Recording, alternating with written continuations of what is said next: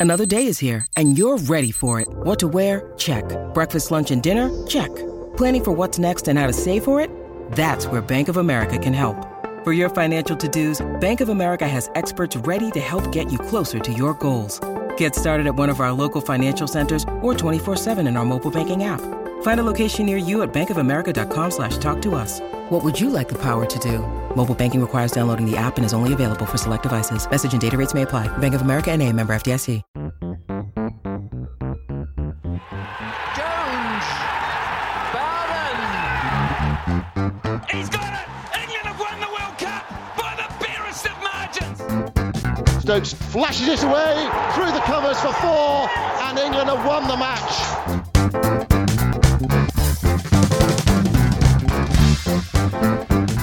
Hello, welcome to the Analyst Inside Cricket. Simon Hughes in London, Simon Mann in Sydney, and I'm sorry if I, I sound a little bit bleary-eyed. I'm getting a bit tired having to get up in the early morning to watch all this and stay up late at night. Uh, I'm sure you're all feeling highly bushy-tailed, Simon, after four days of work at the Sydney Cricket Ground for both TV and radio, um, trying to talk up England's performances. And actually today there is a bit of a chink of light at the end of the day after a, a fairly grueling fourth day. England survived to the close.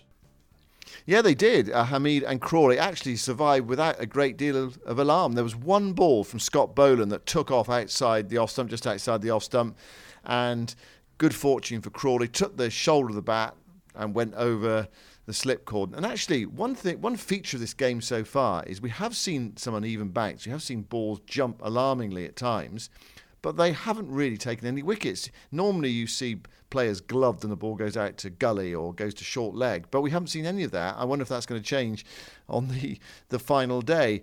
Having said that, I, I listened to Usman Khawaja on, on BT Sport, his interview afterwards, and he was saying he thought the pitch had settled down a bit. After his first innings 100, he said it was a difficult pitch.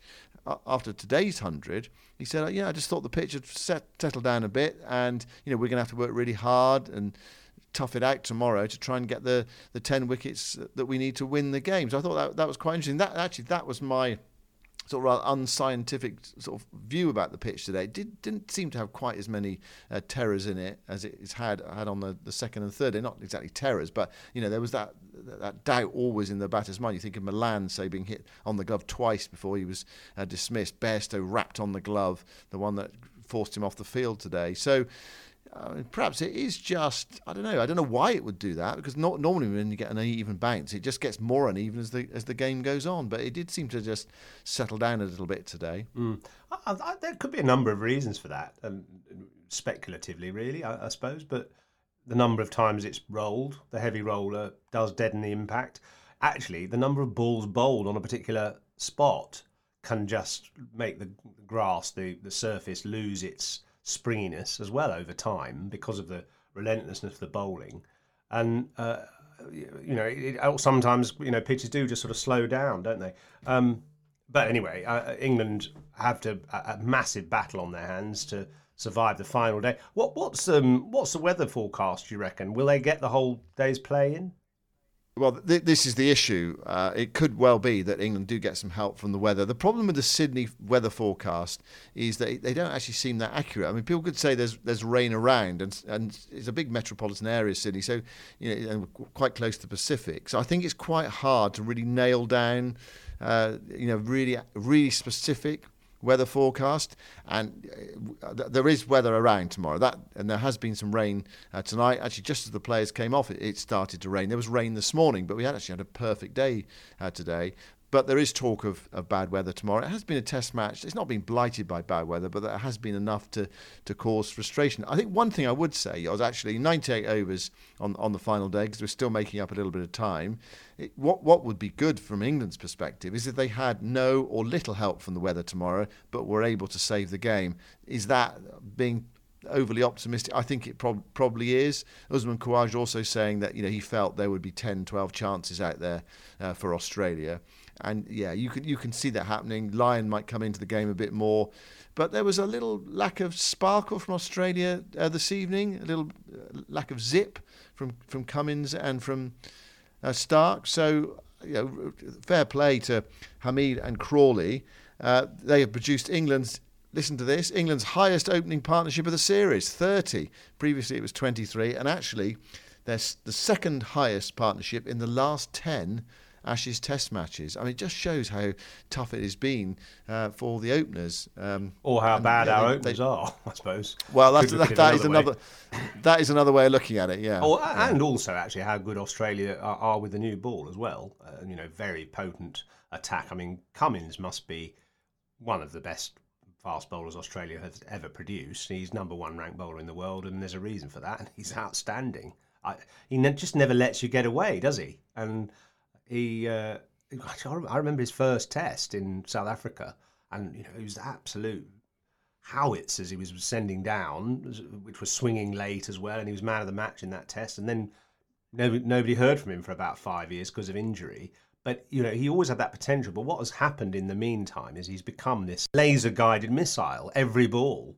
is right on the spot, and he's really refined his his bowling method. I, I, I mean, quite interestingly, you know, you always talk about bowlers needing to move the ball away from the, the right-handed batsman to take wickets in Test cricket, and he largely moves the ball in.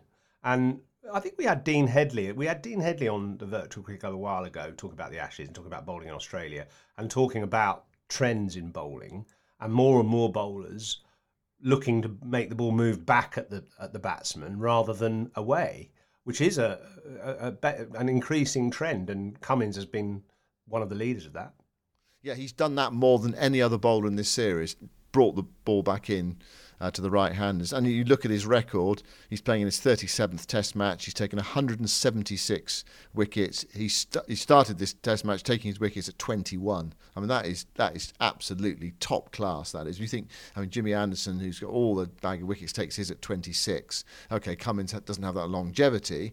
And he you know, has had his injury problems right, right at the start of his career, but you know he was bowling. Thing is, he was bowling 90 at the age of 17. That's bound to take a bit of a, a toll on your body, and, and it did. Now he's sort of strengthened up. He's sort of grown into his body, and his, you know his record is is excellent. You know he could finish as one of the you know Australia's you know great bowlers. I mean, he's he's a, a handful, but but nothing nothing from Cummins tonight. And there was one uh, tremendous shot from Crawley down the ground, just showing his quality. It's, it's one of those th- I think sort of frustrating things about Zach Crawley is that he, he's he's got the shots, and you think you can see why people are enthusiastic about him, and then he gets out. You know, and he's I mean, he's, so great challenge for him tomorrow.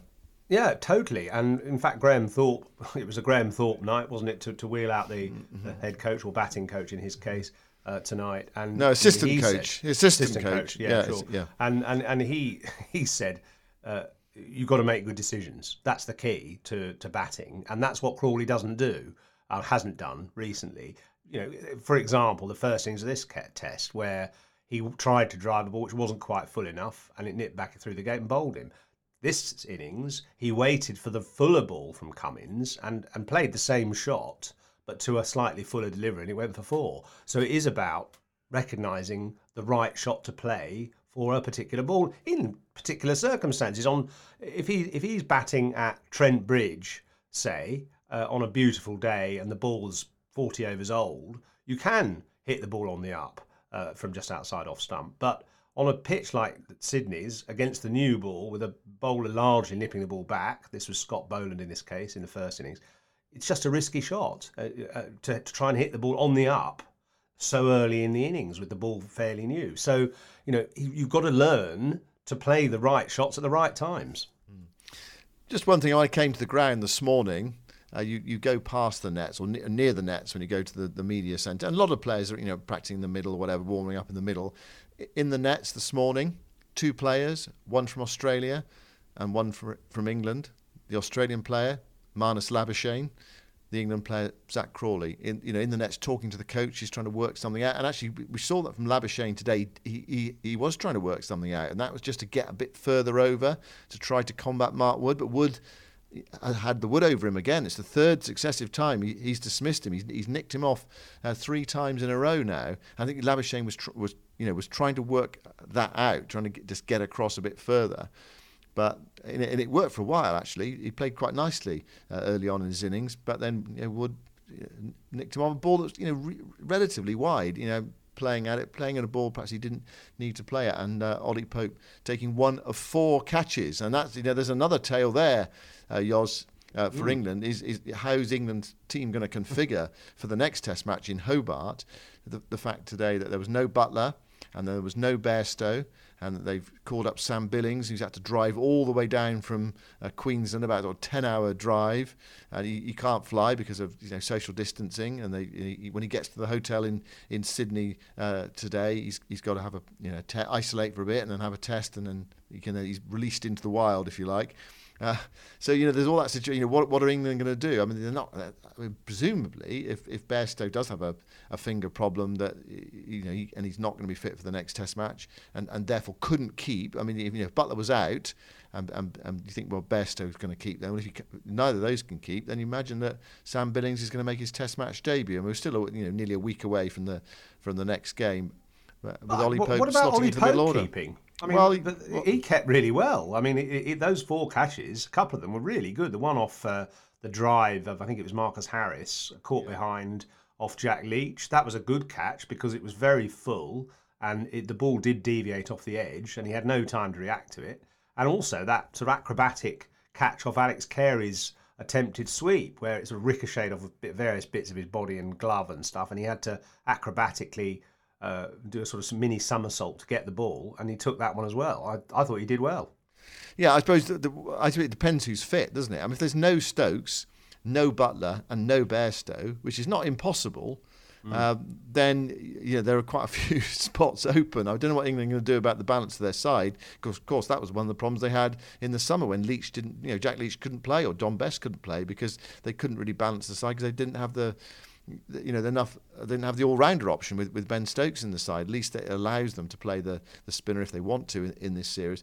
Anyway, I mean, I would have thought logically. I mean, the most logical. I'm just trying to think really. Uh, really, you'd want Pope to come into the side as a batter, wouldn't you? If, if, if there is no Bairstow, Buttler, and, and, Stokes, and therefore Billings keeps wicket, but you know, there's a there's a lot to decide bef- before we get to there. It may well be that Buttler, uh, you know, can't play, and, and Bairstow is okay to play. Uh, he, he had an X-ray overnight. He, he almost it was a strange one. He did an interview this morning. He said. I, it almost doesn't matter whether it's broken or not. You know, it's it's it's, it's what it is. I, I don't know. Perhaps he does know what the situation is, but he did not feel today. He went out to bat. Um, 113. He, he, was just trying to dab one. It was a frustrating, frustrating dismissal. Actually, he tried to dab one into the offside, just looking to make something happen, and, and nicked it through to the to the keeper. But he, you know, he didn't come out and, and, and field. But, but I mean, in a way, it's fifth fifth Test match. You know, the series is gone. It could well be four 0 uh, going to Hobart. It, it might be sort of quite interesting to have a look at uh, one or two different players. I think Dan Lawrence perhaps comes into the equation as well. He's he's been here, you know, as a middle order option. Uh, for the whole tour, hasn't got a look in, of course, uh, yet. So I mean, England have England have options, but do they have balance uh, if, if they are missing those key players. I mean, they are quite key players as well, aren't they? I mean, no Bairstow, no Stokes, uh, no Buttler. We're making a presumption, of course, but I mean, Ben Stokes did field uh, for the, you know, the majority of the day, but you know he, he was fielding it long on. He was running around the boundaries, throwing the ball in, you know, wincing with that side problem. Uh, he's a masochist. You know. That's what he is, isn't he? I mean, just, but, well, his pain seems to be kind of following him around wherever he goes, and yeah. he seems to overcome it, doesn't it? It's amazing, really. He's like yeah, a. Well, he's, uh, he seems almost bionic somehow. Yeah, well, he stayed out in the field, um, and and obviously, you know, someone. And the, only situation there is, of course, is that uh, Buttler and Bairstow. Uh, well, Buttler's at seven anyway, but uh, can back in their normal position because they were clear injuries sustained in the game. You know, two hand injuries. They, I mean, ex- they're called external injuries in, in a way, but they're not. I mean, every injury is internal, isn't it? Sort of, I suppose, unless, unless you can see a cut on someone's head. Uh, but, but Stokes is a is a muscle strain, and that's seen as an internal injury. So if he hadn't been in the field, he wouldn't have been able to bat until number seven because he'd been off the field for a you know hugely long time. He wouldn't have been able to bat until he served the time that he was off the field. So presumably they still want him to bat at five uh, rather than come in at, at number seven. So that that that uh, that is, I imagine, is why he, he was fielding. He might have also said, yeah, "I just want to be out there. You know, this is perhaps my last time in the field in this series. I, you know, I want to support the captain um, and and go for it and, and, sort of grit it out. But it's it's hard to see him playing in Hobart. Really, I mean, he, you're not going to make a recovery. You know this from from Certainly not to bowl, but you, you know you're probably not going to make a recovery to bat properly uh, at Hobart as well. And it's only going to exacerbate the injury. So you know, with the, with the series not in the balance, it, it seems it's inconceivable really that he was going to play in the game. And I think what the other thing to say is, Yoz, is that you know Buttler's hand injury must be a bit more serious. Uh, than, than we initially thought. I mean, he did take the blow on the hand from that low ball from Wood. He continued to keep wicket, uh, but he, you know he didn't keep wicket today, and we, we, saw Ollie Pope taking the gloves in practice yesterday, and there was was a bit of an indication that something was a amiss with, with Jos Buttler. You know, it was more serious than we thought. So perhaps he's had an X-ray and they found a you know broken bone in the hand. It's like um, 74-5 when England returned from that battering in uh, the Ashes against Lillee and Thomson. The the walking wounded returning to England. And actually, I, I remember players saying a bit like actually um, when they returned from the West Indies uh, a few times in the 1980s as well. There was this sort of glazed look in players' eyes you know, as if not not exactly as, as if they'd been at war, but kind of similar, like it had been on some kind of military campaign and you know seen some kind of scary things. And th- this is the same sort of situation. They're going to be coming back with carrying all sorts of injuries. Um, going to be a, a, bit of a rabble, aren't they, when they return? Well, I, the, only, thing I would say about that is that I suppose Bairstow was the only one that was from a brute of a ball, one that banked. The other, um, Buttler was one, just an unfortunate one where he, you know, he, he just turned his hand a bit too uh, early before the ball went into his gloves. It was a difficult one to judge, a scuttler from Wood, and the, and the Stokes one was was done bowling, wasn't it? A, a side strain, but you know, it could be uh, not, not all changed for Hobart, but there, there could be uh, quite a few changes.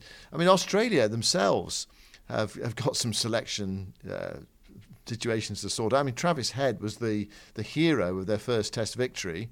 And is he going to get back in the side? Cameron Green scored runs today, and Usman Khawaja. Uh, it's taken us a while to, to get onto Khawaja. We did we did touch on his interview, but you know another hundred.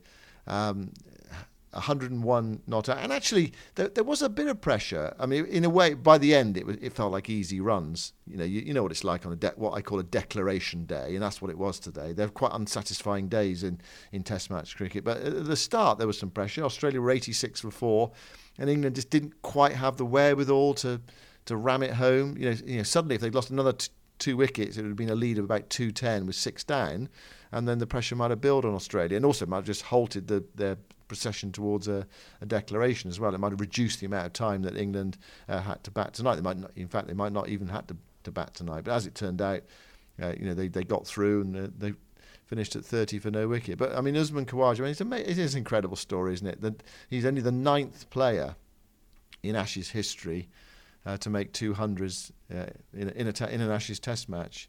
Uh, and you know, a week or week or so ago, he probably didn't even think he'd play in the Ashes.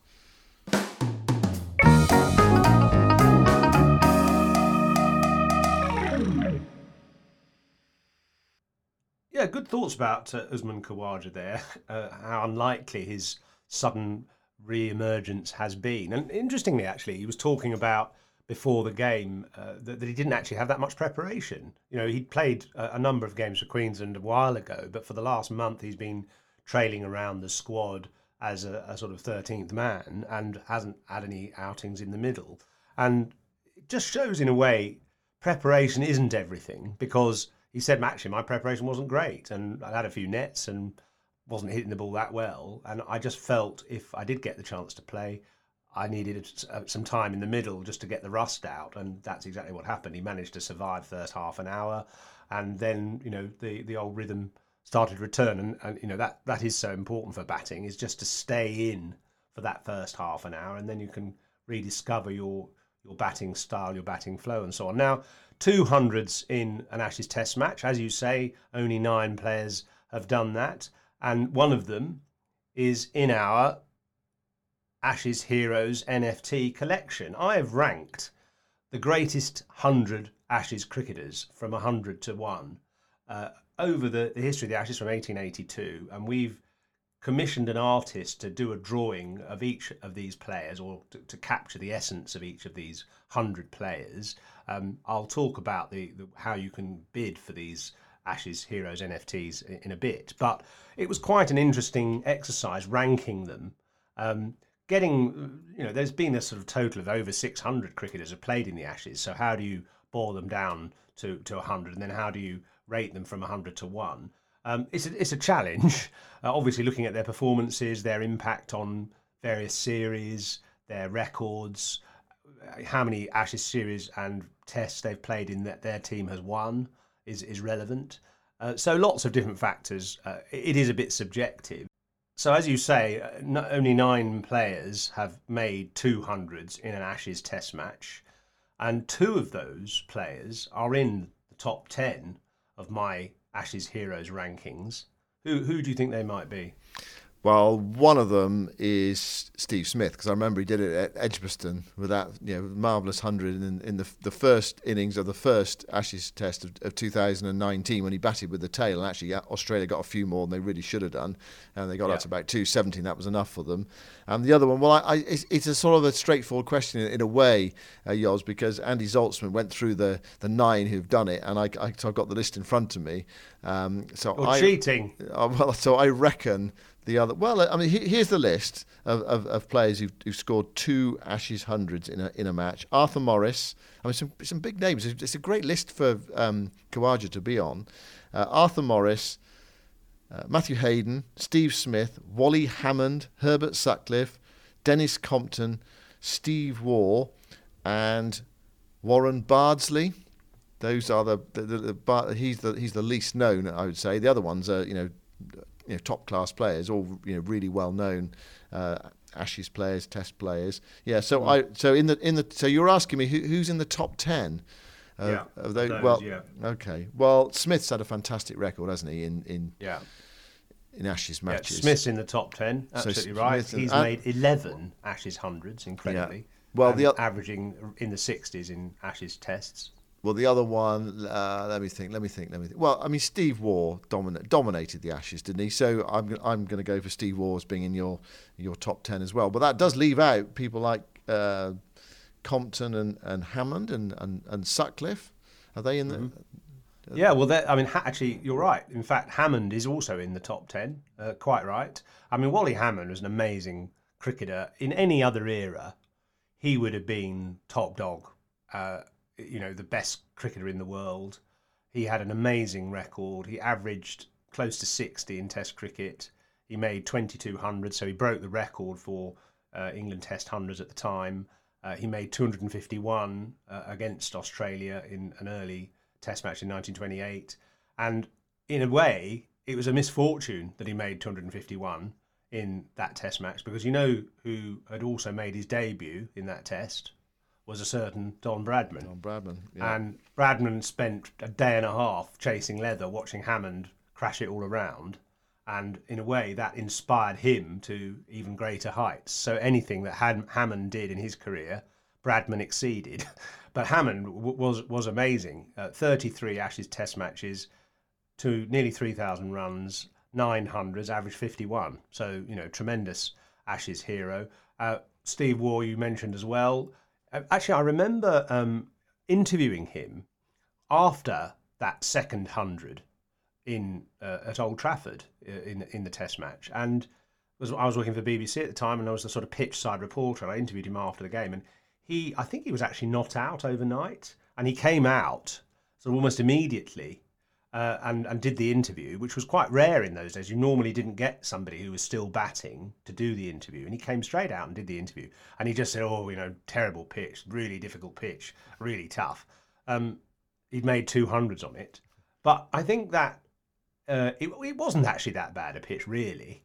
But he made it. He trans he transmitted a message. This is a this is an absolute minefield and England batted appallingly on the final day and lost. Um, so it was a clever bit of psychology from from Steve Waugh. But you know, amazing record he had: 46 Ashes Test matches, 10 hundreds, an average of 58, and also he played in nine Ashes series and won eight of them. So uh, remarkable performance. The only Ashes series he played in which he didn't win was that first 86-7 when he made his debut in Gatting's tour and they won the Ashes and he played in a couple of those test matches and sort of batted low down the order. But after that, he won every Ashes series, either as player or captain.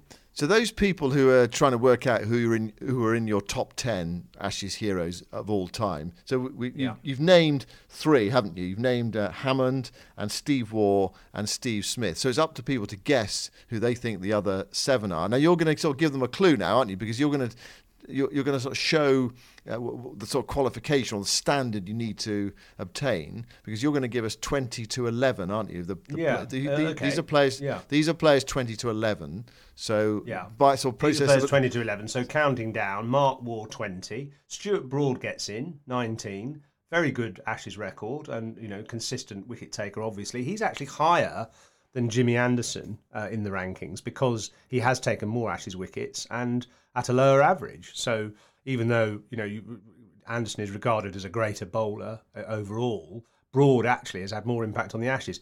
Boycott at 18, lower than he would like. Um, Len Hutton, 17. I couldn't really put Hutton below Boycott. I mean, Hutton was obviously at the time when he first played uh, against Australia, he made 364 not out at, at the Oval, um, which was the highest score in Test cricket ever made, and uh, phenomenal batsman. Won the Ashes as captain in 53 as well. Uh, Greg Chappell at 16, a fantastic player. Herbert Sutcliffe, you mentioned, uh, one of the people who made 200s in a Test. Uh, at 15, an average of 60 in Test cricket overall and famous partnership with Jack Hobbs, of course, uh, opening partnership that lasted for many years. They averaged, Hobbs and Sutcliffe averaged 87 as an opening pair. What, what England would give for an opening pair like that. Um, Adam Gilchrist at 14, phenomenal. a sort of scimitar, you know, wielding his bat like a scimitar and slashing uh, all bowlers to, to ribbons. Uh, Ricky Ponting at 13, whose actual Ashes record wasn't quite as good as his overall record um, the leading run maker of all time for Australia, of course. W.G. Grace gets in at number 12 um, for obvious reasons, just a, a, an absolute icon of the game and an incredibly powerful figure. And our friend David Gower at number 11, who scored nine Ashes hundreds and won four out of eight series and was uh, a, an absolute god at, at the crease, uh, certainly in Australian eyes, because they, they really respected him hugely. So that's my 20 to 11, and I'll reveal the top 10 in a subsequent podcast during the, the final test. So all these players are, as I say, ranked from 100 to 1. Each of them has their own NFT, non fungible token, a piece of digital art, which you can buy. Uh, they're relatively cheap value. They might increase in value over time. Um, it's a it's a new thing, the NFT. Collins Dictionary made NFT the word of 2021. It's something to get interested in if you're interested in sort of technology and digital uh, assets and so on. It's they're sort of collectibles, a bit like actually the Panini stickers, which we all were familiar with uh, as football fans and cricket fans growing up in the sort of 70s and 80s. Uh, you know those stickers that you used to collect and sometimes get autographed. So it's a sort of digital version of that, and you can have a look at the collection if you go to ashesheroes.com. So I had a go at guessing your top 10 and I didn't get them all. So it's, it's not quite as straightforward. We've given you three already. There's, there's two or three that are, really obvious and you can guess yourself. But yeah, b- before we reveal them in a, a, a later podcast, around about the time of the Hobart Test match or during the, the Hobart Test match, have a think about who could be in the, the top 10 after Yoza has, has eliminated uh, 20 to 11. Just uh, one day, I mentioned uh, Warren Bardsley earlier as you know, he's in the list of, of players that have made two Ashes hundreds in the same match. I know Compton and Steve Waugh, Wally Hammond and Sutcliffe and Usman Khawaja did it today, and Steve Smith and Matthew Hayden and Arthur Morris. Uh, who he, you might ask, Warren Bardsley? Well, he was a, an Australian Test cricketer who played 41 Test matches between the years 1909 and 1926. He was a left hander. He was born in Sydney. And there you go. I don't think anyone was expecting that we would mention Warren Curly Bardsley uh, tonight, but he's in the list of, of players who've, who've re- done the, the same thing as Usman Khawaja and those other uh, greats of the game. So, you know, uh, fantastic for Khawaja tonight. He said, he said afterwards he was he's really sore because he said, you know, I've just been sitting around for a few weeks running drinks out, and now I've had to bat for two full days just about, and also field for a, a full day as well. But fantastic achievement from. How do you think this game will play? What's your hunch, Yoz? Then we should we should just finish with that. What what's your hunch about the way uh, this game will will will finish tomorrow? Have England got a chance of surviving for a, a, a full Yeah, fullish they day? Have. They, they have got a chance of surviving. I think it does depend a little bit how the pitch plays. Actually, I think Nathan Lyon's going to be a factor. Uh, he, he's going to get some bounce and spin, and he, you know, there's a couple of left-handers who he can focus on as well. Stokes, Malan, etc. So. I, Australia have got the armory to do it. Um, England are going to have to fight like hell uh, if they get a whole day's play in. Uh, I, my hunch is England are going to lose, but I will be so happy for them if they manage to, to hold out. So I'd give England a 20% chance of survival. What about you? Well, I, I think they'll need some help from the weather to survive. But the only problem is, of course, if, if there's weather around and you know it's overcast and the lights are on, then the batting conditions are going to be uh, quite tricky.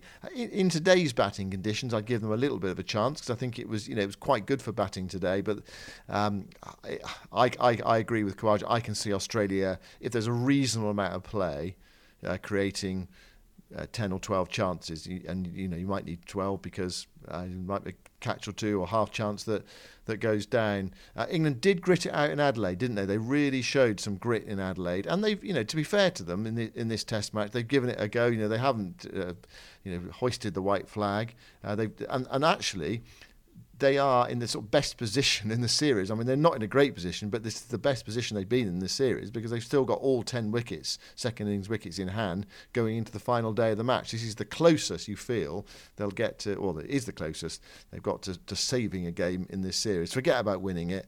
I mean, that's gone. Even Graham Thorpe, even the acting coach said, you know, we can't win the game, we're looking to draw it. Um, it's- it's just too far off. I, I was in Chennai when uh, India chased 387 uh, to beat England, and that in Yeah, an so was I. yeah, an incredible Test match in which actually, um, sort of coincidentally, or is it a coincidence? But anyway, in that game, Andrew Strauss made 200s in the match and finished on the, the losing side. I don't imagine that's going to happen to Usman Khawaja. But he, he, he was saying, you know, funny things happen in the game of cricket, but that's that, just that sort of cricketer's superstition, isn't it? Um, you know, just covering yourself. But yeah, you, you, you'd, you'd back Australia, especially if there's enough cricket tomorrow. Bit of weather, and then, yeah, perhaps England have got a chance of a, escaping with a draw. Well, I'm sorry, but uh, Usman Khawaja has uh, made too late a bid to be included in the top 100 Ashes heroes, but there is scope for a couple of men who are in that list. One of them, of course, is Ben Stokes. Another one is Joe Root.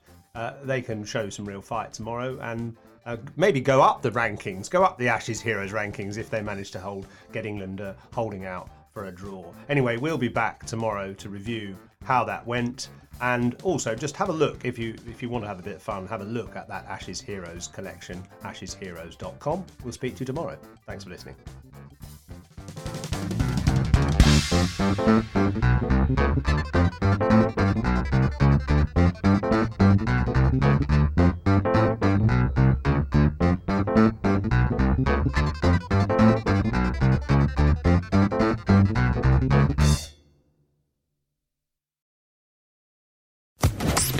Podcast Network.